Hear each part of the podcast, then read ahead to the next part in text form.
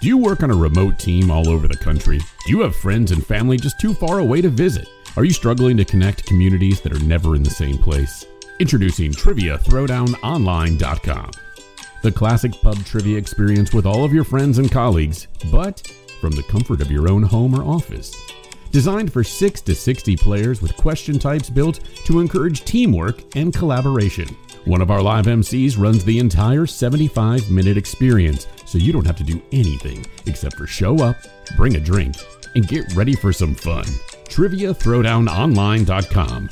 Book your free demo and get a quote today.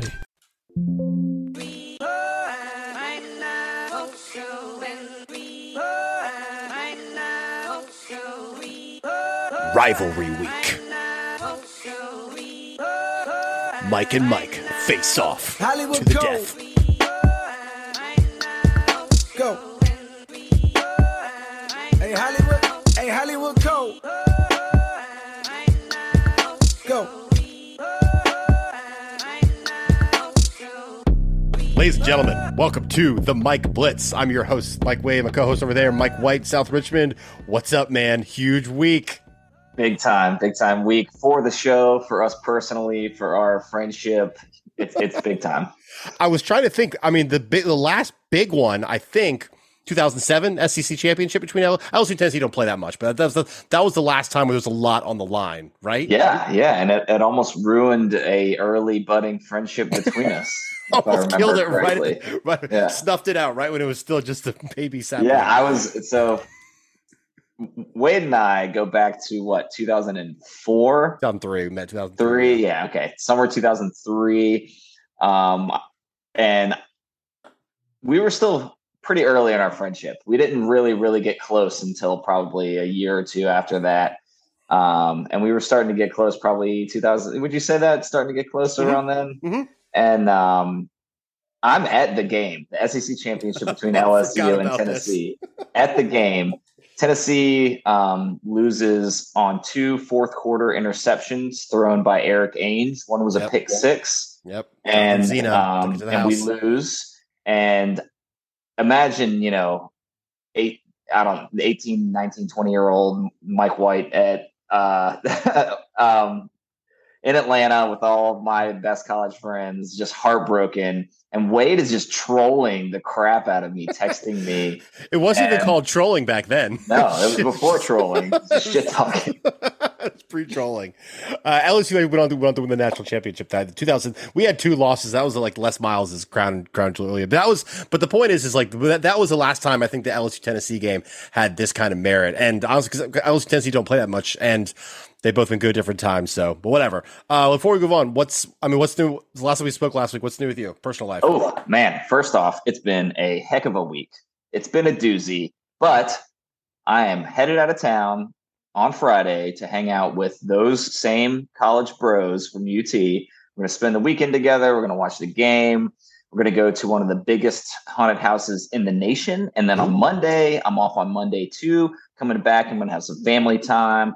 Taking the babies to Busch Gardens. I've got a lot to look forward to. Yeah, you've got a pretty killer 72 hours, 96 hours ahead of you. What is new with me? Got my new minivan. It's amazing. It's like driving a cloud. Still pumped for that. Still pumped on that. I actually, think of Halloween. I put out my Halloween inflatables. I don't know why. I was just about to set you up to tell me and my kids. So I don't know why. My wife and I bought one like 3 years ago, and they were like, let's just get more. And then my kids started to get into them, and all the kids in the neighborhood started getting into them. I have like 9 of them set up. My house looks like a carnival on Halloween. They're all Halloween themed. So I got all my extension cords and my timers. And at 4:00 every day, literally, they all rise like zombies out of the ground. They all inflate at once. And you just hear the soft lull over short pump going, ooh. There's all the fans. Sounds amazing. It's amazing. But you've got some good ones too. I know, and we haven't even put them all up. The weather was Hurricane Ian sent me back away, so it took me a while to get up and going. What are you drinking? I saw that snifter of yours. You're drinking something. Yeah. So speaking of your inflatables, it is spooky season, baby, and I'm drinking one of my favorite fall/winter beers, courtesy of Blue Mountain. It's Dark Hollow. Oh yeah. It is a bourbon barrel aged imperial stout, and it is one of my favorites. It is awesome. You've been on that one for a minute. That's a classic.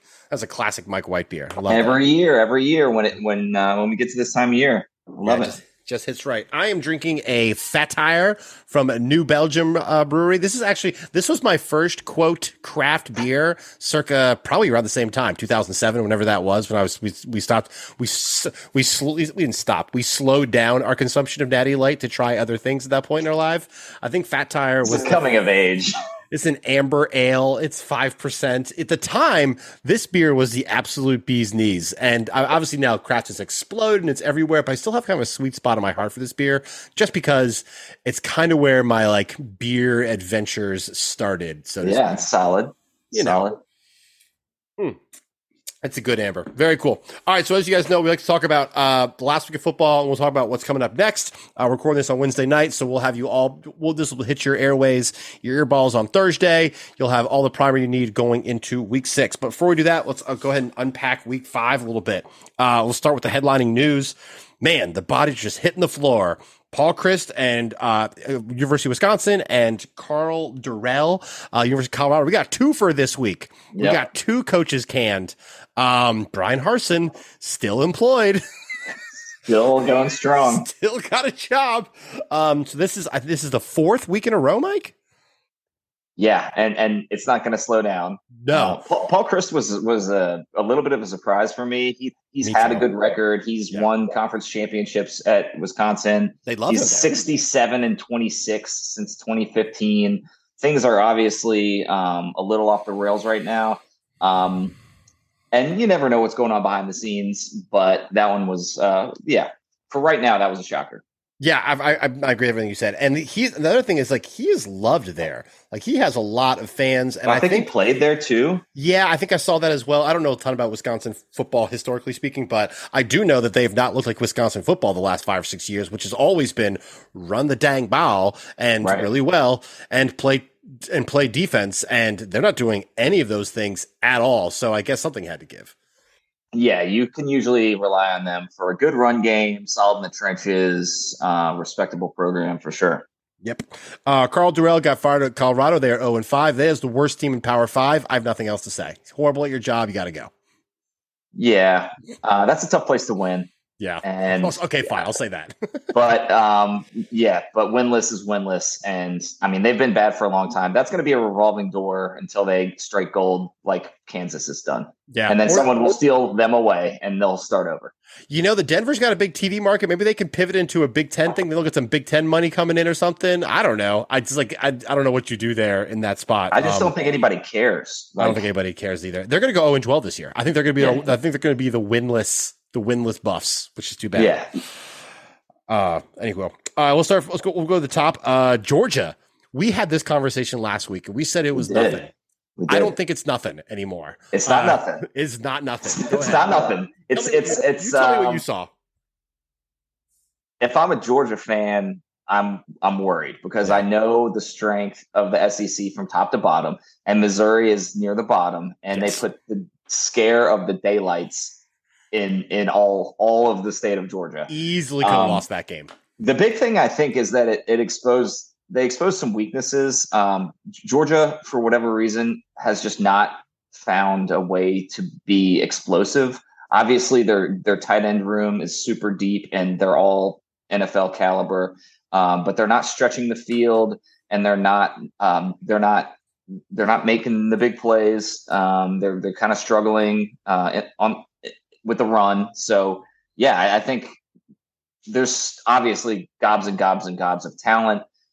So they just need to get it figured out, but definitely hitting the alarm button a little bit. It's a little weird. I'll say I'm not a Georgia fan, obviously, but watching Darnell Washington, their second string tight end behind Brock Bowers, who's all world. Darnell Washington, he's 6'7", 260. He is a terrifying human being.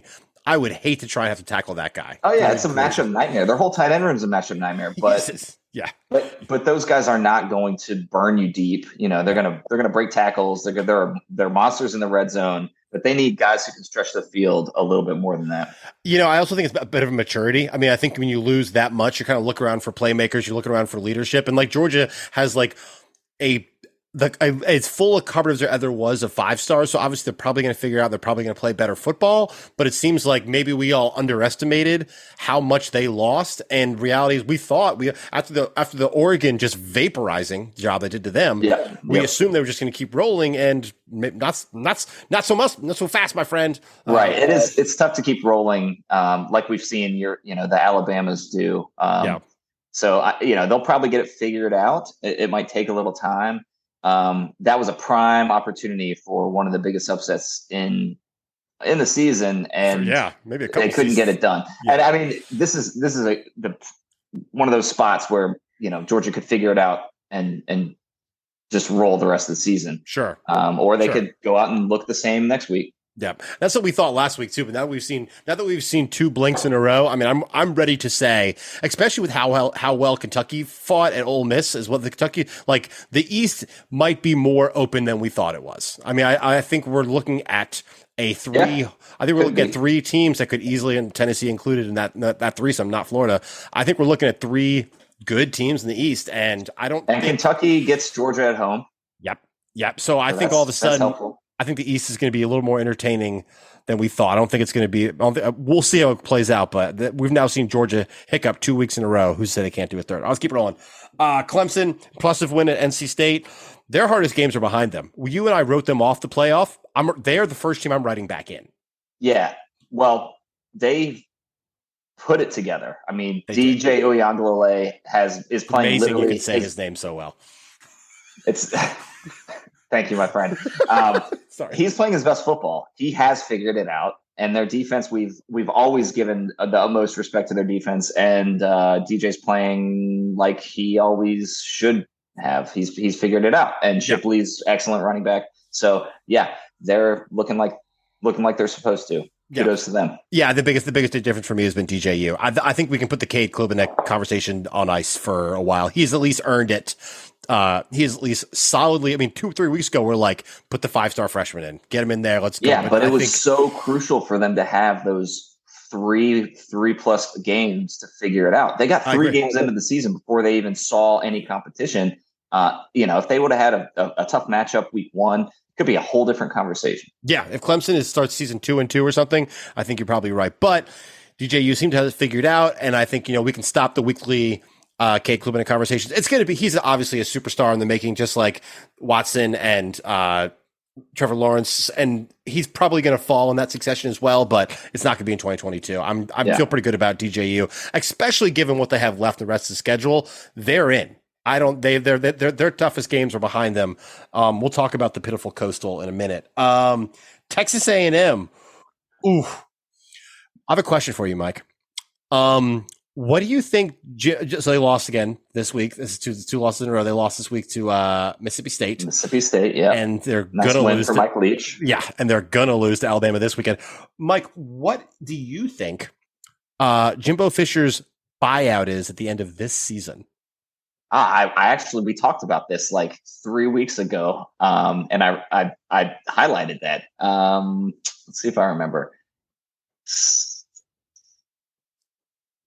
$86 million. I was going to say 60 something. They owe him $86 million if they make it through this season, and they make it end the season and they fire him. They owe him $86 million, which is the most gargantuan. That is it's insane. That is an insane figure. And the reality is, there's an outside shot. The way these things are going right now for A&M, they might not be going bowling. I'm not saying that's going to happen.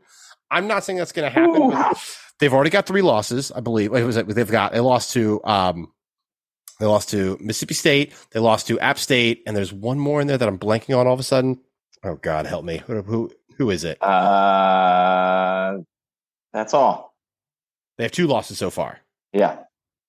Yes, they have 2 losses so far. Sorry, they're going to lose to Alabama.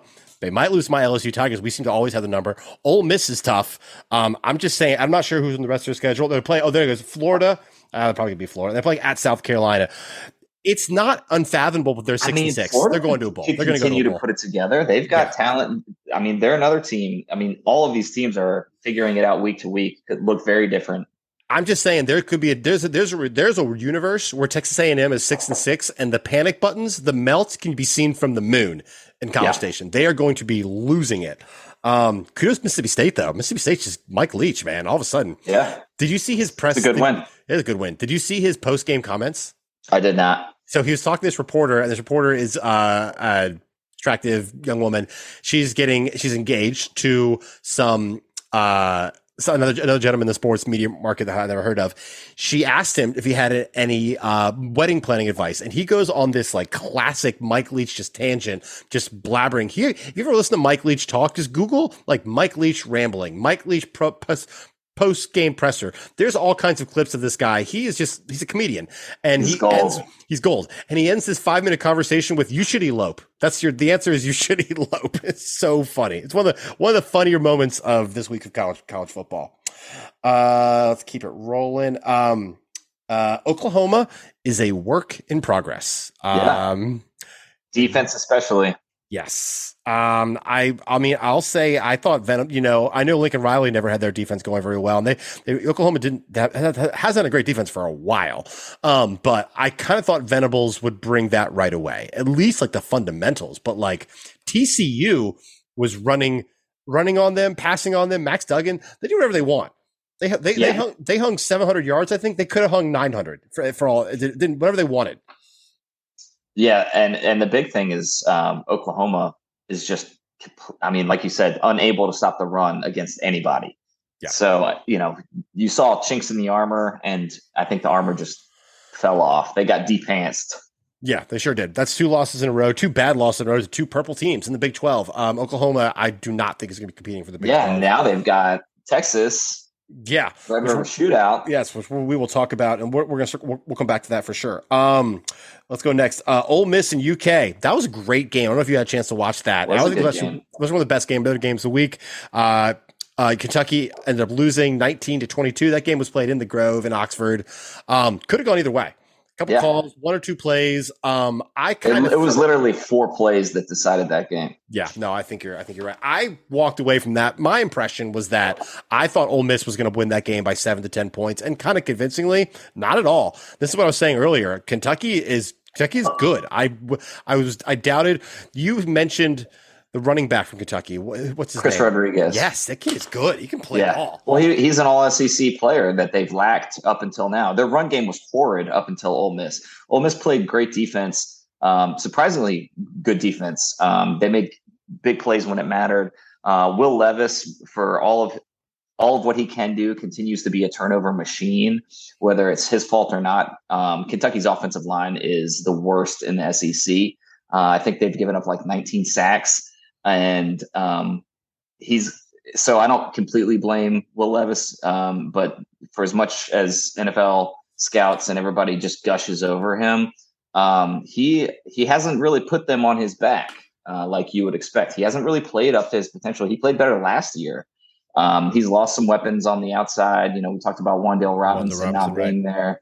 But yeah, that was a great game. Kentucky is still a strong team. Chris Rodriguez is a stud. Ole Miss showed a lot with their defense, I thought. I think Mike Stoops is just a good coach, and he's got Kentucky at all levels. There's the floor is very high for this Kentucky team. He's got them playing at a good level. They don't have a roster like Georgia or Alabama, but they've got a bunch of guys that can play really good football. And Will Levis is still an NFL talent. So when you have that, a solid defense, a solid coaching, that'll win you 9 games, which I think Kentucky's on pace to do. We'll see what happens with Georgia and Tennessee. It's going to be a dogfight in the East, no pun intended. They're out of conference every year is Louisville. Yeah, that helps. Their cross-conference rivalry is Mississippi State. Also helps. Well, this year they got the rotation against Ole Miss, which was a tough draw. And then, so their schedule, and they never schedule anybody else out of conference. It's Cupcake City plus Louisville and Mississippi State, and then the rest of the East, then your rotational in the West. So, a good coach in there should be winning 8 games a year, period. Yeah. I think this year will be no different.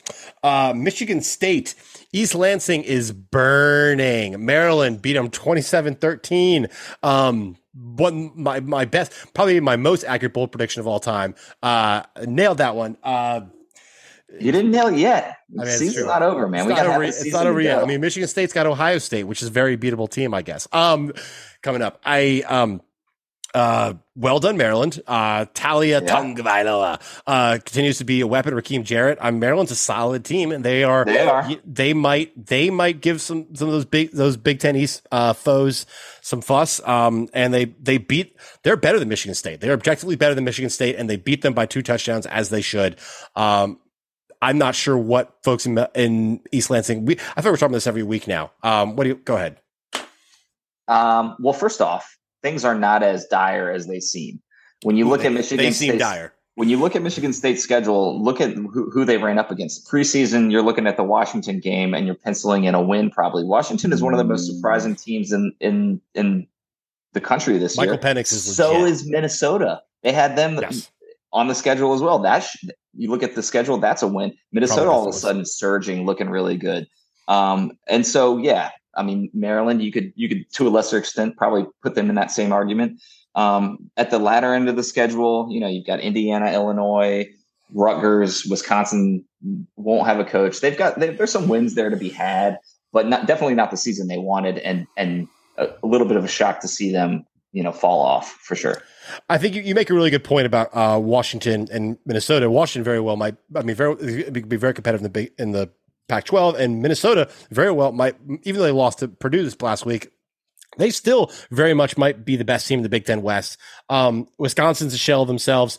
Michigan State's going to be fine. I'm just dunking on them because I'm so excited about my preseason remarks, but they're not competing for the East. They're 0-2 in conference, and they'll probably finish, I don't know, 3-3. Well, it's not what you want to see after shelling out that big money contract to Mel Tucker last year. No, less than a year ago. No, not ideal. Not maybe a little bit of buyer's remorse. We'll find out. Let's keep it rolling. Pitt of inexcusable loss to Georgia Tech. Georgia Tech just fired their coach and athletic director. We talked about it last week. That team is terrible, up there with Colorado in terms of just bad football. And they came up and they beat Pitt. Pitt's supposed to be the best team in the Coastal, in the ACC Coastal, which is all of a sudden the worst division in the Power Five. Yeah, I watched a lot of that game, and it just looked like uninspired football. It looked like they didn't care, and it looked like Georgia Tech was out to prove a point. They just played harder. They got outplayed. So I don't know. Yeah, I don't know what the that means, but it's definitely an ugly one. It's just inexcusable. Pat Narduzzi's a better coach. That defense is too good. Keenan Slovis is too. I know he was hurt, but I'm not sure who their quarterback was. I don't care who it is.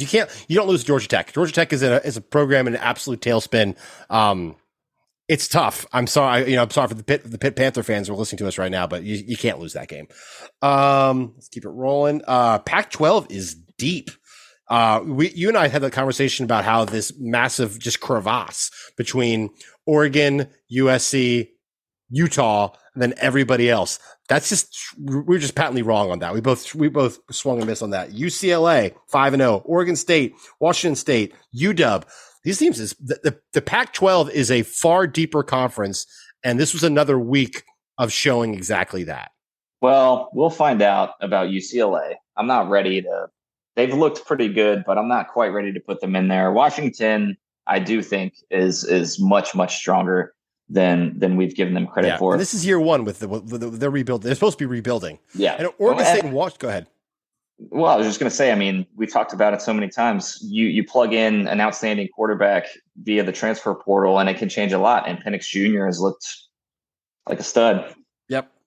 It's fun because I think there's going to be two conferences that don't make at this point. If I had to pick the playoff right now, I think there's going to be two conferences that don't make the playoffs, and that's probably the Pac-12 and the Big 12, and not because they lack the firepower at the top, because they might. I mean, Oklahoma State could do that, USC could still do it, UCLA could still do it, but because the conferences are just much deeper than I thought. I think there's going to be a lot of infighting. I think they're going to cut each other down. I'm expecting at this point.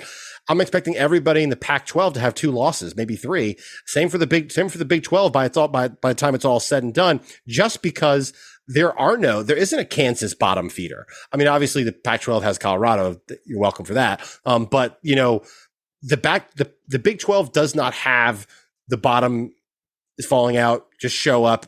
It doesn't matter doesn't matter if you trot your golf team out there, you're going to get a win. So I think we're looking at two much deeper, much more entertaining conferences. Yeah, I think as a whole this year, we've seen a lot more parity already. We've seen a lot of just those crazy upsets that we love as college football fans, and we'll continue to see that. We're gonna continue to make a lot of assumptions today and next week, and teams are going to continue to prove us wrong and make us look dumb, and that's awesome. I mean, there's going to be more chaos, and there's been more chaos this year and last year than there ever was the previous years because of the transfer portal. Just you can just plug things in and change your roster so quickly. You can turn things around so much faster. So agreed. We already talked about Kansas a little bit. We already talked about Wisconsin. They're in need of a big overhaul. The wheels are in motion there. Kansas Magic survives one more week, and we're going to talk about what Kansas is going next. But I just want to tip my hat again to them. They're 5-0. Beat the Cyclones. Again, another solid Big 12 team that, Matt Campbell's one great coach, hot commodity coach who's going to get a bunch of phone calls. And Kansas is 5-0. And they did it with defense. Kansas bowed up on D. They've been doing a lot of razzle dazzle on offense, and they won this game 14-11. Which is promising because they're going to need it coming up against TCU. But we'll talk about that in a little bit. But kudos to Kansas, keeping the dream alive. Rock Chalk. Go straight from a college basketball national championship to a college football national championship. I'm here for it. Let's go Jayhawks. Bama, no Bryce, no problem. I'm not even sure. I could not have told you who that Alabama backup quarterback is, but man, is he fast. He looked good. Shock, Mike. Hey, Alabama's got a good backup quarterback. Bet you didn't know that you. Bet you're shocked to hear that. Surprise! Turns out. What do you know? It sounds like he said. If those who don't know, Bryce Young, their Heisman-winning quarterback, went down with a shoulder injury in the first or something. Fell on his rotator cuff or something. It sounded like in the post-game presser with Saban that he could have gone back, but he was sore and he couldn't throw the ball very hard, and he will be fine. Yeah. Didn't matter this week, and if I were them, I'd put the backup in again this week against A&M. I don't think it's going to matter next week. No, I probably won't, but it won't help Bryce Young win the Heisman sitting on the sideline, so he'll be in there. I think it's kind of a bruised labrum or something. We'll see. I mean, they may be cautious with him because obviously they want to make a deep run. They're going to put all kinds of cortisone in him, so I'm sure if he does go out there, he won't feel a thing, but, it won't matter for this coming week. Also, I just want to say Arkansas has now lost two straight. I think they're going to lose the next two as well. Arkansas is in trouble. I just want to say Arkansas is still a very good football team. Their schedule has been brutal, and KJ Jefferson probably won't play this weekend. He's been banged up, and without him, their offense completely relies on him. So if he doesn't go, they're going to lose again. Yep. And the next game, which you and I have talked about, and you really harped on this point, they're going to Utah. They're flying to the mountains the week after to play a very good Mormon team, a bunch of BYU Cougars. So it doesn't get easier for them at the moment. They started out 3-0. Sam Pittman had those guys going the right direction, but they are staring in the barrel at 3-4. Yeah, and they were everyone's favorite to kind of be the darling of the West this year. Sure, and when they get back to the South, it's not like it's easy. Then they're going to the Plains. I mean, again, we don't know what situation Auburn is going to be in 2 days from now, let alone in 2-3 weeks, but they may have no coach and half the team in the transfer portal by then. It's true, but it's also Halloween weekend. It's still an SEC road game. Very spooky. Very, very spooky. Very spooky. So Arkansas, the luster has worn off. Still a good team, but they're due for some losses. Okie State. They're the best team in the Big 12. They beat my Baylor Bears, which made me sad. Spencer Sanders played well, uncharacteristically well, was really smart with the ball. Mike Gundy seems to got them rolling. I think they are. I'm ready to write them in right now as one of the two teams in the Big 12 championship. Yeah, they dominated. They looked good. They were coming off a bye. Baylor had a tough grinded out win the week before, and I think it was just one of those games. It was a good game. Oklahoma State continues to look good. Not to take anything away from Baylor, they're still a great football team. Two losses. there's still no one wants to see them on the schedule coming up. Yeah. So kudos to the Cowboys. Clearly the driver's seat at the conference, given what we've seen with Texas and Oklahoma. Oklahoma, like I said, I don't think Oklahoma State's going 12-0, but if anybody is going to the playoff from the Big 12, it's going to be the boys in Stillwater. It seems like the only viable possibility in my mind at this point. So kudos to someone there. So Utah dominant again, another very impressive win. All I think about them is what was that Florida loss? Like, Florida's going this way. Utah's going this way. What the hell was that? It's tough. I mean, when you've got a team as talented as Florida under a new regime, I mean, there's still talent on the roster. I mean, this is the same situation that LSU has going on right now. You still have ballers. You still have playmakers. Maybe everyone's not quite pulling in the right direction, in the same direction yet. Maybe we haven't figured things out. Maybe, all the schemes aren't dialed in. But you take a Utah team and they're going across the country, and you've got guys throwing up in the first quarter on the sidelines in the swamp because they're not prepared. It's just a fluky game. And you're right. We probably wrote Utah off a little bit prematurely. But I still give Florida some credit because we don't know what they're going to be yet either. I'm less and less impressed with Florida as the season goes on. And Utah, on the other hand, 73-7 Southern Utah, 35-7 San Diego State, 34-13 Arizona State. Not exactly Murder's Row I'm talking about right there. But Oregon State, 42-16. They have straight handled their business every step of the way. Monster back-to-back weeks against UCLA and USC coming this week and the week after. So, Utah, Florida punched them in the gut. They've landed their four counter punches, and now it's back to the fight. We'll see. We'll find out about Utah as well, I guess. Yeah, long way to go. Long way to go. Yeah, a lot to be determined on the field. Also got UConn. We're not going to talk about them very often in the show, but this is probably their first and maybe only moment. UConn gets their first FBS win since 2019, upsetting Fresno State. UConn Huskies, headed by Jim Mora, the old Falcons coach, I think he was way back. Yep. Yeah, and UCLA. He is rebuilding there. He's trying to breathe some life into that school, to do other things well other than women's basketball. Kudos to them. Their first win since 2019, which of course was against UMass. Go Huskies. Of course. Good. I hope everyone in Connecticut is excited for those guys. You got to start somewhere. Yeah.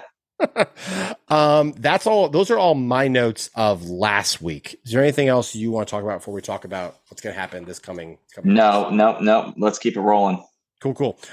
So we're going to do these a little differently because obviously home teams and LSU Tennessee have a little different meaning this week. So we're going to talk about the three mainline headline games. We'll talk about UVA and Virginia Tech. Briefly, it's a little rough for those guys. Then we'll kind of get into our one take around the horn situation. Leading off, TCU number 17 at number 19, Kansas at noon at FS1.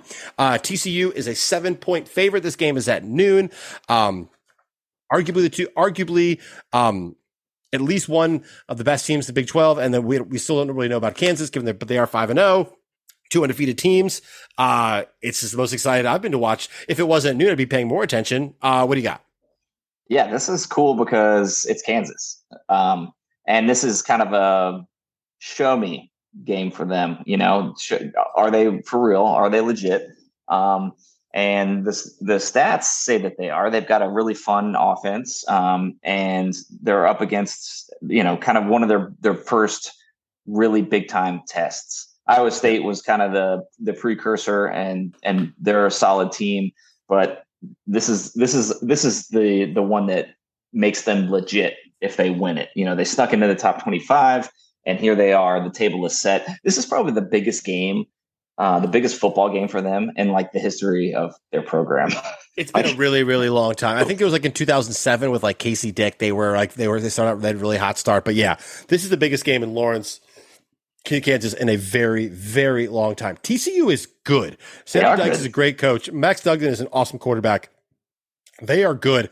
I hate to say it, but I don't like Kansas in this spot. I know that they're playing at, I know they're playing at Davis Booth, Kansas Memorial Stadium, which I couldn't. I knew the basketball team plays in the Allen Fieldhouse, but I could have not. You couldn't give me all the money. Maybe. Yeah, couldn't pay me all the money in the world. I could not tell you where Kansas played football. The Davis it'll be a Hornets Booth, Kansas Memorial Stadium. Game day will be there. Game day will be there, which is also amazing. I think that's kudos to them for not going to another SEC team and going outside the box. They would do that this year. They went to App State already too. I appreciate Game Day. Love Game Day. Love the ESPN Game Day crew going to new, interesting, cool places. So that's awesome. Yes. And this game will go as Jaden Daniels goes. He's a great runner. He will have to run the ball. He hasn't been super flashy with his arm. Not that efficient with his arm. Do you think that Kansas's defense will have an Iowa State caliber performance? No, and that's just going to say I actually think it's the other side of the ball is going to be for Kansas. I'm expecting Kansas to score, but I'm also expecting TCU to score. But TCU's defense, they're giving up 120 less yards per game. Now, granted, TCU schedule has been kind to them. SMU, Tarleton, Colorado, and Oklahoma, who forgot how to play defense. But I think they are more solid. What I think this game, I like TCU to win this game and probably to cover by 10 points or so, because I think TCU is going to get a handful of stops that Kansas will not. I think Sonny Dykes and Max Duggan have that offense humming, and I don't think and Kansas is. They had a good showing against Iowa State. Kudos, hats off. 14-11 is a gritty win. Good way to get that one, but. TCU we saw what TCU did to Oklahoma. They just annihilated them. And they've been doing that to everybody. Their point totals this year, 38, 59, 42, 55. They are no stranger to the end zone. And I don't think Kansas will get enough stops. Yeah, I think TCU is the more consistent team. They're also more talented across the board. Kansas has been doing a little bit with scheme. Yep. Which goes a long way at college level. Yeah, it really doesn't. And that'll work quite a bit, but I think across this entire specific college football game, TCU is going to come out. I agree with you. They probably win and cover. I think it'll be close for most of the game, and TCU gets some stops, gets a couple scores late, and makes it a 14-point game, something like that. We agree. Awesome. Number 11, Utah. At number 18, UCLA, the Hornets' Nest that nobody ever actually attends, known as the Rose Bowl. Can someone please show up for this game? This is a fabulous game. The problem it hurts my heart to see this happen in college football in a marquee market and a prime situation. The good news is for college football fans is the world has noticed the Pac-12. Pac-12 is the Power 5 conference that nobody seems to watch in the college football universe because the universe revolves around the SEC and the Big Ten. This game's 3:30 on Fox, which means 12:30 local time, which means it's going to be out in the daylight and everyone's going to be watching it because it's far and away the best game in the whole country at 3:30. It's way better than Auburn, Georgia. I'm not even sure what ABC is playing. So we're going to get some real eyeballs on that. So we're going to get a really great chance to see what Cam Rising in Utah and what DTR and Chip Kelly are doing in UCLA. So that's exciting, at least. Yes, and it's great to have a matchup like this with two high caliber, high performing quarterbacks. It's gonna be kind of a sexy game, I think. Cam Rising. They want to do it on the ground, and they've got, a little bit more beef in the trenches to probably push UCLA around. I'm still not a believer in UCLA. I'm just not. Maybe I have some bias. I just don't really. I mean, that's reasonable. They gave up 50 to UW. Michael Penix Jr. is doing great things, but UCLA has not proven to be particularly good at defense. Although I will say that game they almost lost earlier in the season to South Alabama has actually aged really well because South Alabama was like the best team, one of the best teams in the Sun Belt. So in general, they're good in that regard. What I like about UCLA, especially as a non UCLA fan, they're just fun to watch. Chip Kelly is always entertaining. DTR, Dorian Thompson-Robinson, they're like gotta be what ninth-year senior quarterback, really something under his system. And Zach Charbonnet, the Michigan transfer running back, is solid as well. Yeah, those guys are gonna. The three of them, that three-headed monster with Chip Kelly calling the plays, DTR and Zach Charbonnet, they're gonna put some fireworks out in the field. And Utah's got to play super sound. Know your position, know your role, know your gaps, football for 60 minutes to beat them. So I'm especially on the road, I'm expecting them to throw a lot of wrinkles at them that they have not seen before. Utah might win this game because they are better coached. Cam Rising's a great quarterback. But I'm expecting UCLA to put at least two of SportsCenter's top 10 highlights this game. Dorian Thompson-Robinson is really fun to watch. He's, dynamic with the football. So Zach Charbonnet, and both of those guys are going to carry the ball a lot. You're going to see a lot of different ways to run the ball. I mean, different ways to attack via the ground game. So that'll be fun. I think they probably get more splash plays, but Utah's probably more consistent on both sides of the ball.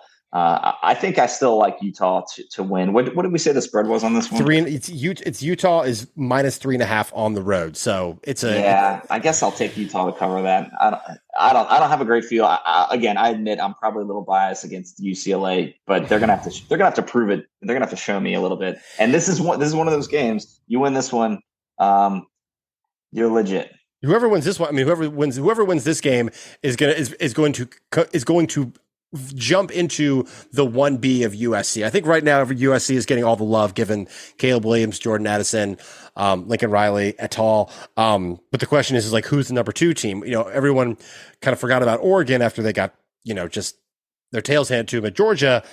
Utah, we wrote off a little bit. We were talking about Florida a little bit. UCLA is 5-0. If they're 6-0, all of a sudden the battle for Los Angeles in the season might be the Pac-12 championship, which they would play again the following week. We did not see that coming. I mean, we didn't think that would be a big time matchup at all. The other thing is Utah. This is just something else to consider. Utah's back is against the wall a little bit. When they look at their preseason hopes, myself included, everyone talked about them being in the playoff, but that early loss to Florida, this game, this could be elimination time for them.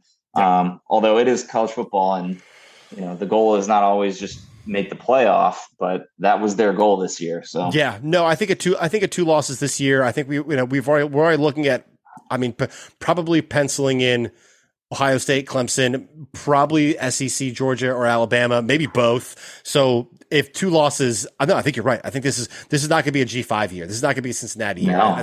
There's no darling from the G5. No, it sure isn't. So I think you're right. I think Utah, given the expectations, what they had bringing back, I know they lost their all-world tight end to a season-ending injury a while ago, but given what they have, what they brought back, they thought, and rightfully so, as far as I can tell, the best opportunity to compete for a playoff spot. That's just not going to happen. It's just not going to happen if they lose on Saturday. I'll go with you. I'll go Utah. They're better. They are a better coach, deeper team, more depth. I'll say Utah to cover as well. I think that's reasonable. We agree. Texas at Oklahoma at noon on ABC. Texas is a 7-point favorite. This is actually a neutral site game. This is the Red River Shootout. This is one of the rivalry games that makes college football so great. Yes. Iron Bowl, Army, Navy, Michigan, Ohio State. The Red River, Texas, Oklahoma is right there. Granted, it's regional. Obviously, it's Big 12, but these are two blue chip historical programs. And this game is always fun, regardless of, it just always seems to be one of those wild matchups. Absolutely. And then there are teams that hate each other. There are teams that have family feuds that go back literally longer than Mike and I have been around. For me, the question is, this is funny because Oklahoma is really had their punch the gut 2 weeks in a row. Well, question number one is Quinn Ewers going to play? And what if he does play? What does he look like? Quinn Ewers being the star quarterback of Texas, went down week 2 in that tough Alabama injury, looked lights out into them. Hudson Card has filled in, done admirably, but he is not Quinn Ewers, who many, based on what we've seen, the small sample size, is a really, really good quarterback. So question number one is he coming back? Question number two, doesn't matter, because the good news is right behind him is Bijan Robinson, Texas All-American running back. Given what Oklahoma just got done to them by TCU, maybe it doesn't matter. Yeah, I think this is a really good spot for Texas, because even though Oklahoma's back is against the wall, they've just been handed two solid blueprints on how to line up and beat them. And yeah, they have the personnel to do it. TCU put up, 361 rushing yards without, and they don't have a back at the same caliber of Bijan Robinson. Nobody Absolutely. Does. No. So if they do get Ewers back, that's just going to be, more fuel to the fire. I actually really like Texas in this one. Me too. Just because it seems like the defense, the wheels are kind of falling off in Oklahoma. I don't know that it's going to be a big time blowout or anything like that. Obviously this game's always wild and interesting. And last year, Texas got up big, and obviously Caleb Williams stormed back for Oklahoma and ended up winning the game. So I think it'll probably be close again, but I do like Bijan Robinson, like you mentioned. Yeah, and also Texas's defense is better. They're averaging six. Their yards given up are 60 yards less. And Sarkisian just seems – Texas, frankly, it has not been known for defense since like 2005. It's been a long time since Texas has had a good defense. That seems like he's got them playing sound football. In the Big 12 against this team, that's probably all you need, because Oklahoma's not going to have the responses. I love Texas to cover this. I know it's a rivalry game, so this is one of those moments where we're going to say everything points to Texas doing this. But because it's a rivalry game, Oklahoma wins by 20. Something weird's going to happen. Well, and I mean, the transitive property never works, and every week is different in college football. But you look at Texas's losses, and Texas very easily could have beaten Alabama. They were so close. They probably should have won that game. They got upset at Texas Tech with a 3-point loss. Very easily could have won that game. Those two losses are very, very, very different than what Texas is, or what Oklahoma is coming off of. Two blowouts where their defense just didn't even show up. So when you look at the body of work, even outside of looking at a rivalry, Texas has just been the stronger team thus far. True.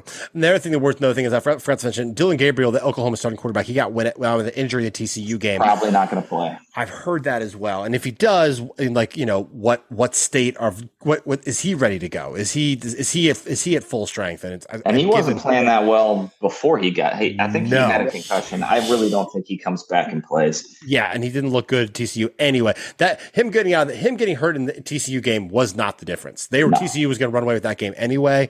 But it's just. I mean, if you're Oklahoma, your defense is reeling, and you lost your star quarterback. It doesn't help. You want your guy. You want him to play.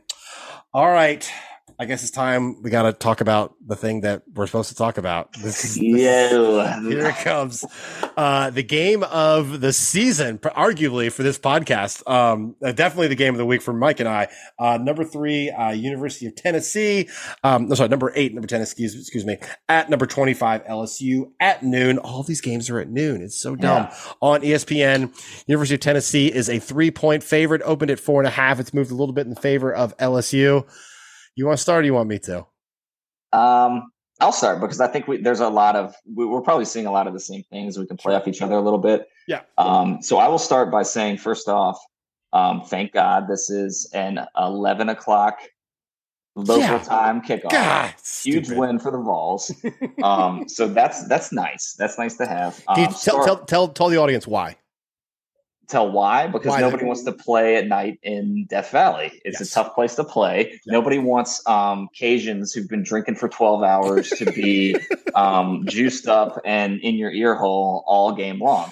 So, yeah, I mean, that's a no-brainer. It's still going to be a great environment, but it's a day game pales in comparison. Yep. So that's a nice setup. Tennessee also coming off a bye week, which is very, very helpful. LSU just won a knife fight on the Plains against Auburn, a very kind of tough-fought, hard-fought game that they were lucky to come away with. So that kind of sets the stage. Tennessee's banged up in a couple places. Cedric Tillman very likely will not play. Oh, I don't think I knew that. Cedric Tillman's being Tennessee's all-world receiver, Hendon Hooker's #1 favorite target. I don't think I realized he was that. And I saw the gentleman. I don't even know who it is. The guy, the secondary. Somebody's the ticker should. D. Williams will come back. He hasn't played at all this year, but he should be a boost to the secondary. I think you're talking about Warren Burrell. Yes. Yeah. He's out. He's out. Yeah, we lost him for the season last week. For what it's worth, it just makes the secondary a little bit more thin, already a group that is looking for answers. But that's kind of the setup. I think we're both seeing a couple of the same things. Why don't you dive into it? Sure. Yeah. So LSU obviously coming off the Jordan Hare win. LSU's done a couple things really well this year, and a couple things really bad this year. And I'll just quickly gloss off the Auburn game. LSU won 21-17, went down 17-0, and came back and stormed back. LSU all year has been making really, really good second half adjustments, and our second half defense has been lights out. We saw more of that. Offense was terrible. I think we passed for 85 yards, which is a major concern. Jaden Daniels, the Arizona State transfer, has plenty of experience. LSU still has 4 or 5 top flight receivers, including Keyshawn Boutte, who's most folks preseason All-American. He just can't get them the ball. Keyshawn Boutte has less than 100 yards receiving this year so far, and he was an preseason All-American, which is just wild because he's probably a first rounder in May. LSU's offense is not, and Auburn was more of that. So going into this game, why that matters now. Going into this game, Mike, I talked about it a little bit already. This is going to be kind of good on good on bad on bad. LSU's offense is not where it should be, frankly. Given the weapons of a wide receiver, given our starting quarterback who has like 40 starts under his belt, and Tennessee's defense is not loaded with the SEC level depth that it should be. So that's kind of the bad on bad. The good on good is LSU's defense, which has improved tremendously throughout the season at every level. Defensive line continues to be all world. The secondary has been one of the best surprises for our team. It's all transfers from Arkansas and University of Lafayette and maybe 1 or 2 LSU seniors. And the linebackers have really turned on. Harold Perkins, the 5-star #1 inside linebacker recruit from last year. So our defense has been great. On the other side, they've got a monster challenge in Hendon Hooker and Tennessee's offense, which Heupel has just cruising. So it comes. I don't know which is going to what's going to give. Like rock in a hard place. Like, are we going to be able to keep Tennessee to 31 points? Can LSU score 31 points? Yeah, I think turnovers is going to be big in this one. When you look at that Auburn game, Auburn turned the ball over 4 times. They had that inexcusable fair catch muff for turnover. They had that terrible halfback pass in the red zone by former LSU player. Super embarrassing. And so, if Tennessee can limit turnovers, I think their offense will click just fine. When you talk about the good on good, bad on bad, one of the things that was interesting to me is it's not just Tennessee's defense that's played bad. It's very specifically the secondary. And so when you look at our cornerbacks and our safeties, can Jaden Daniels actually stretch the field for once? Can he actually test those guys? Because we've actually played really well against the run. Whether it's scheme or personnel, we've loaded up against the run, and we've given up a lot of plays in a soft zone.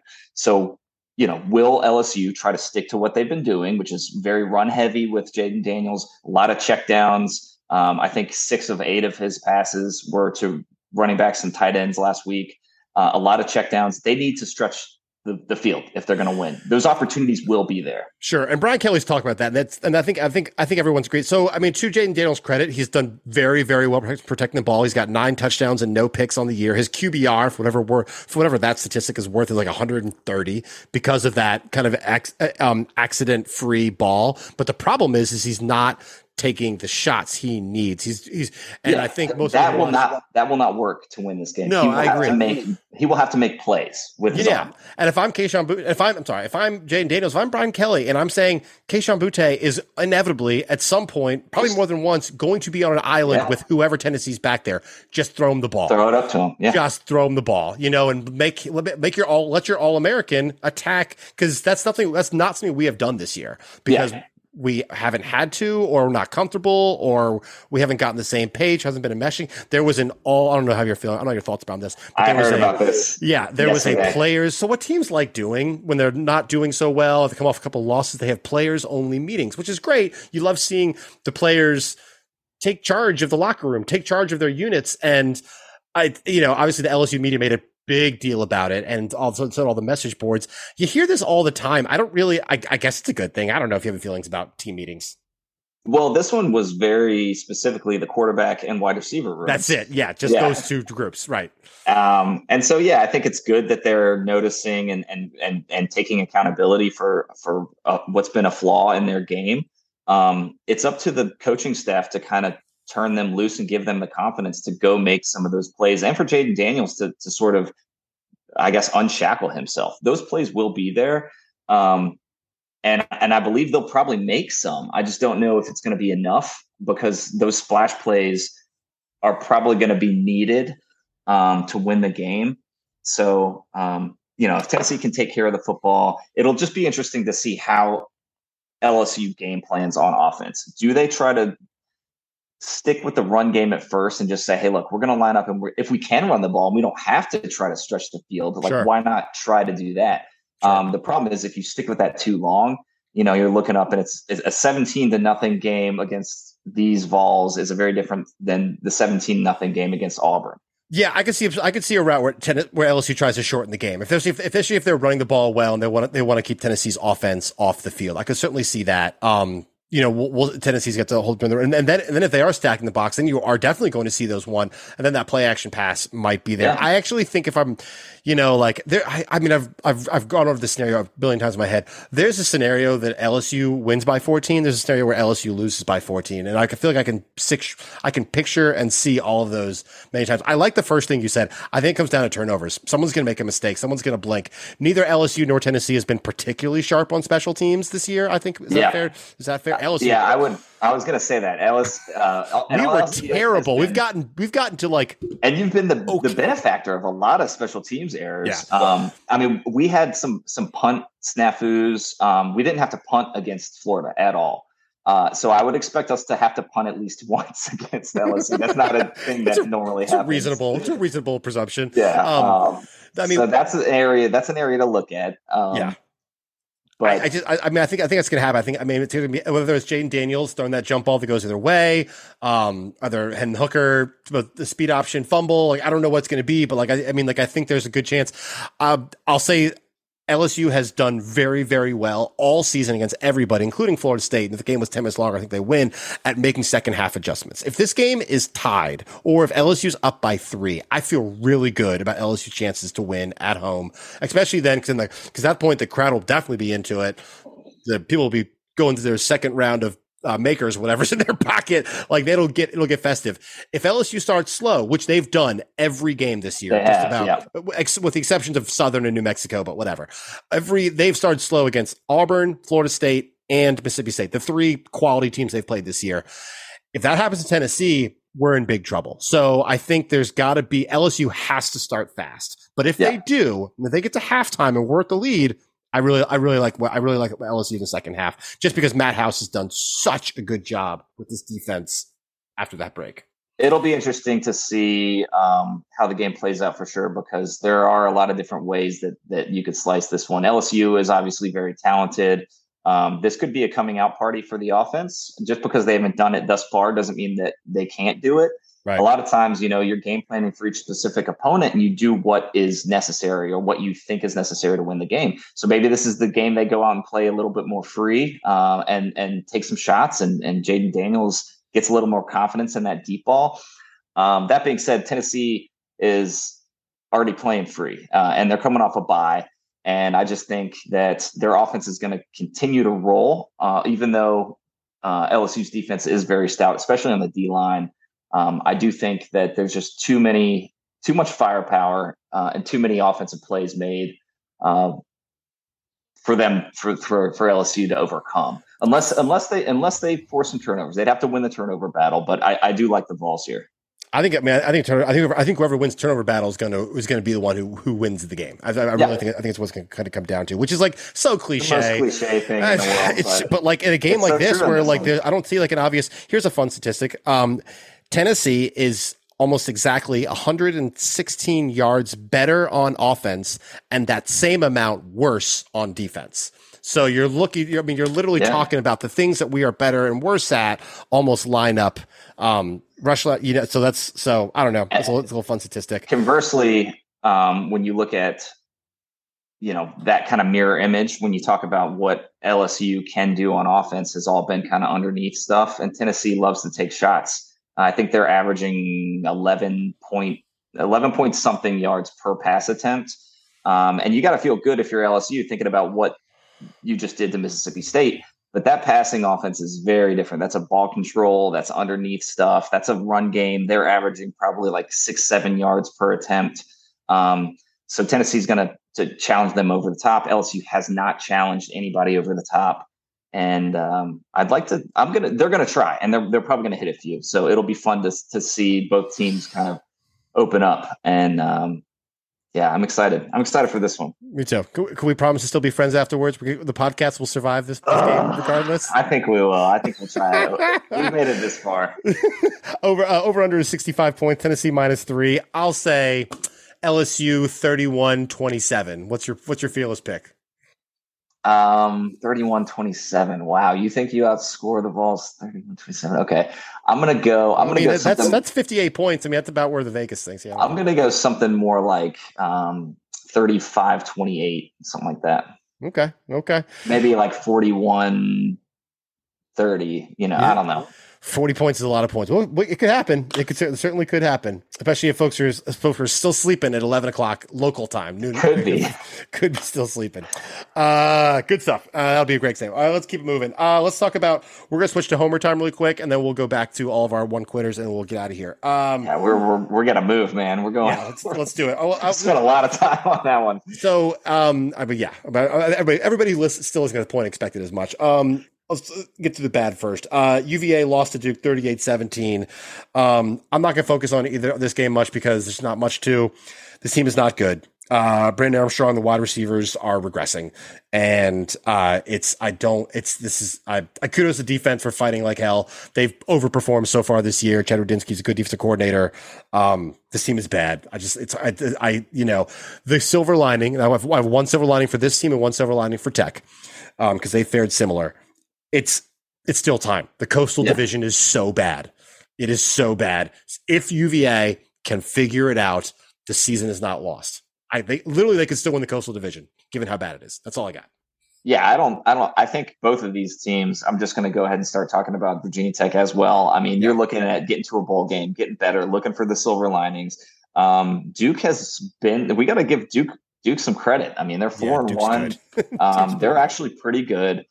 UVA is a little worse than we thought they'd be, and you know, I don't know. I don't think there's one thing that you can say. I mean, Brennan Armstrong threw the ball 37 times. He only had 200 yards, an interception, and a touchdown.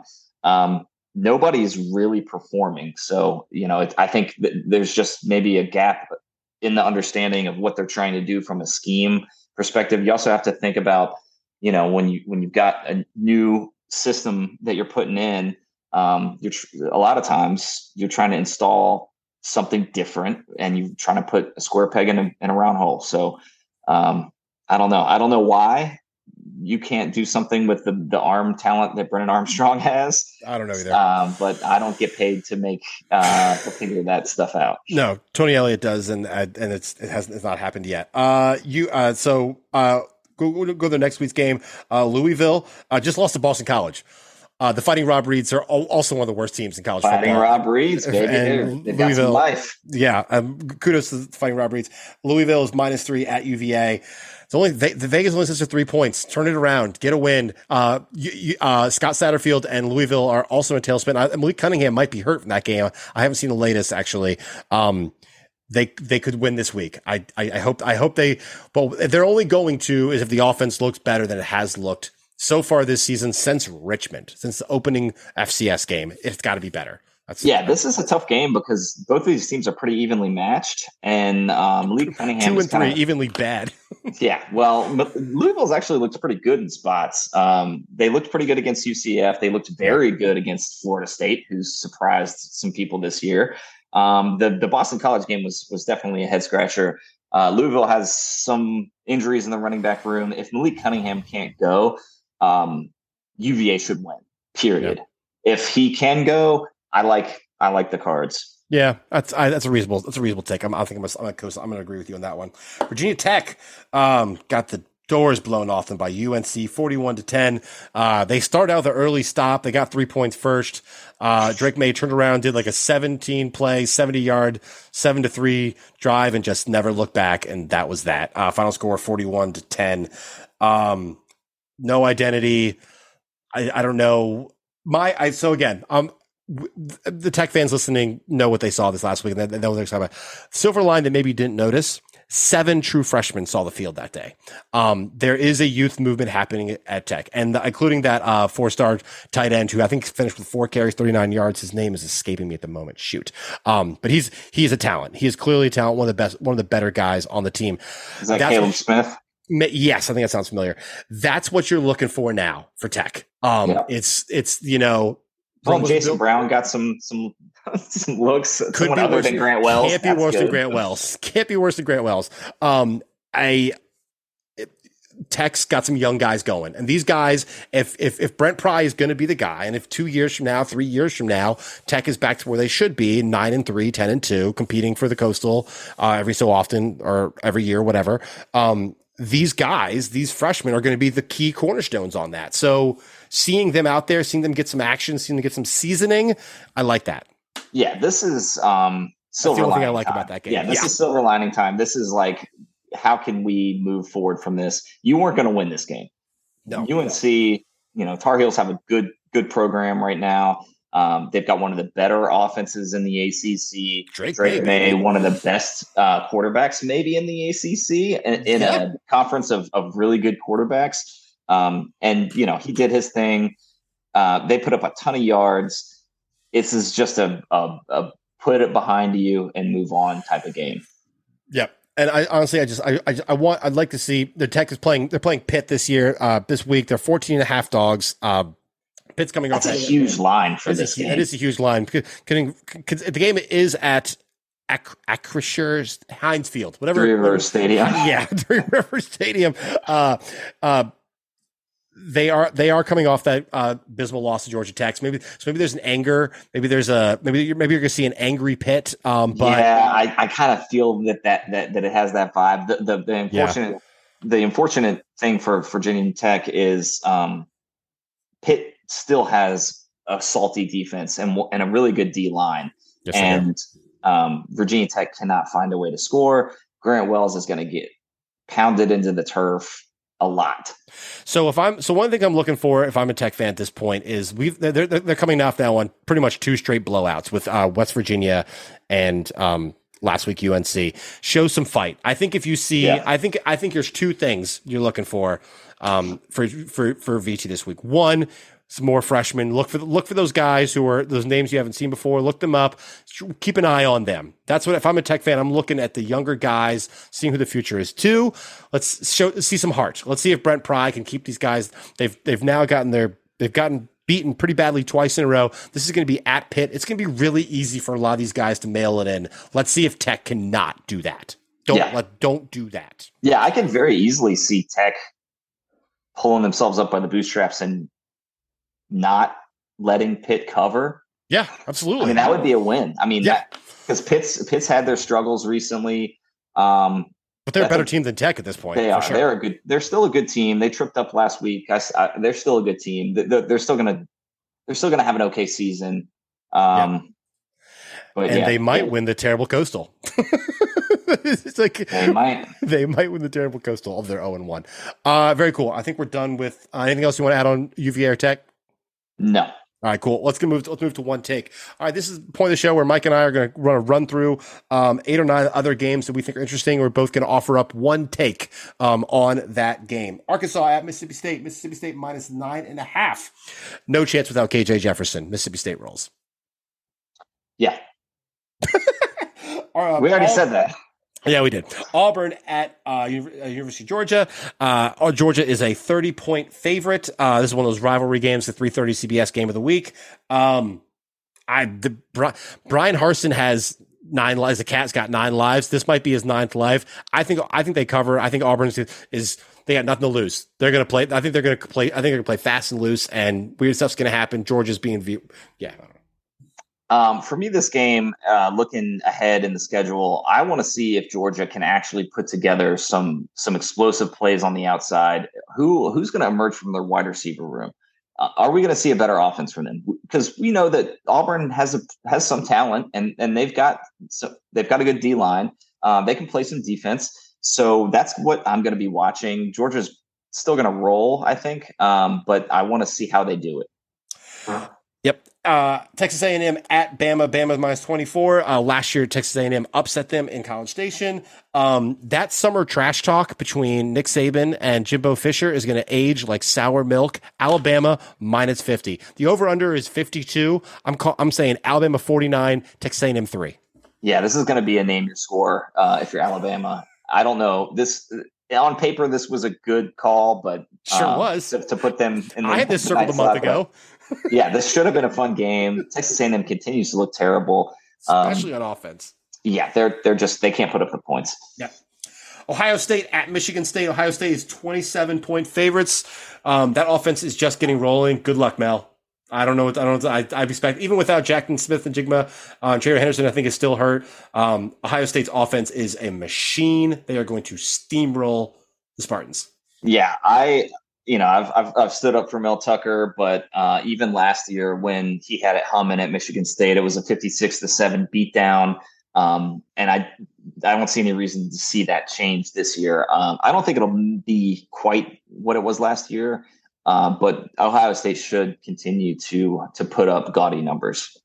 Texas Tech at Oklahoma State. Oklahoma State is minus 9.5. Does Oklahoma State is Oklahoma State looking ahead to next week when they play TCU for probably the best two teams in the Big 12? Is this a look ahead situation? Texas Tech can sneak in.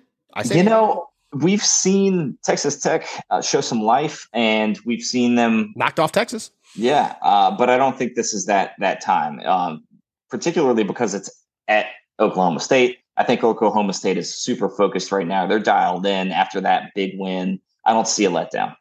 I hope they do win because then Oklahoma State, TCU next week. If TCU beats Kansas and Oklahoma State beats Texas Tech, Oklahoma State, TCU next week is a monster. Best game of the Big 12 in a long time. Yeah, that would be fun. BYU at Notre Dame. Notre Dame minus 3.5. Mike, do you know who's cool and who's going to be at that game? Ooh, no, I don't. Jesus. The Catholics and the Mormons are going to are battling it out. I have no idea who's going to win that game. Frankly, maybe Notre Dame's going to cover. But the Catholics and the Mormons, Jesus, the Holy Spirit will be in the house. There's going to be a lot of good feelings, good vibes, and I'm sure just good hospitality. Good stuff. Florida State at NC State. Both teams coming off a loss. NC State's 3-point favorite. Which team bounces back? NC State. They're better than Florida State. Wake Forest exposed them for who they are. I agree. I like NC State. I've liked NC State. What happened against Clemson is what Clemson is going to do when they're doing their thing. And so while I thought that NC State had a good opportunity there, they're still a really good football team. They've got an excellent defense. Florida State is still not quite there. They're still a year or two away, I think, from where they want to be. So yeah, NC State for me. Cool. UNC at Miami. The U minus 3.5. Tyler Van Dyke and Drake May take the over. Yeah, Let's fun quarterback matchup. I want to see 80 points on the board. I don't know who's going to win. I don't know who's covering, but I'm taking the over. I like UNC in this one. I like UNC. I know Miami was kind of the sexy, preseason darling, but yeah, I like UNC. I know it's at Miami, but give me the Tar Heels. Guitar Heels, good stuff. All right, that's the end we got. And anything else? Any other? I just picked 8 or 9 games I thought were interesting. Any other ones you want to throw in here? No, I think we've gone long enough. Yeah, probably have. Folks, thank you so much for listening. Please be sure to like, subscribe, give us that 5-star review, join our Patreon, the Discord. We'd love to have you. Guys. We are like three Patreons away from releasing something really, really interesting. Oh, that's right. We talked about it. For our folks, our crew, for our people. If you join our Patreon, there is a special gift coming your way. We just need 1 or 2 or 3 more Patreon subscribers. Maybe could be you, investors. Possibly you. Hopefully you'll join us. Be sure to hit the link tree, everything, Twitter, Facebook, Instagram, comment, interact with us. Tell us what games you want to talk about. Tell us anything. Tell us what you think about our silly podcast. Yeah, trash talk. We had trash one talk comment that just said boring. It was really thrilling. I should push that more than you know. That's all we got. Folks, thank you for showing out. Have a fabulous week of college football, and go Tigers. Go Vols. Go Vols.